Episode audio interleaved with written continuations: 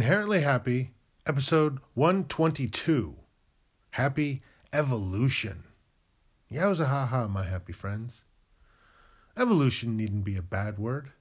If you refuse to believe its place in anthropology, then I'm not going to try to convince you otherwise. Because I'm not an anthropologist. What I am is a happy human. Or at least I'm trying to be.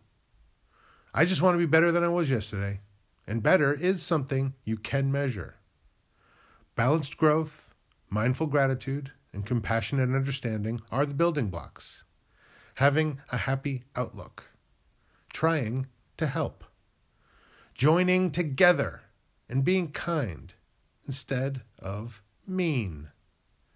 Not being petty, nor insecure, nor selfish, nor jealous, nor vengeful, nor desperate, but being generous, confident, caring, trusting, forgiving, and composed.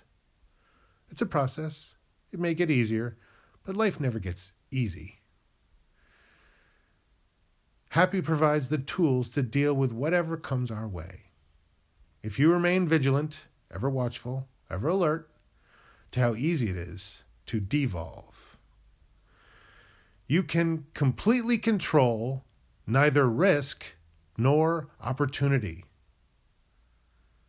All you can do is be, hopefully, prepared enough to adapt to each. So, stay strong, stay true, stay happy. Haha. Yowza.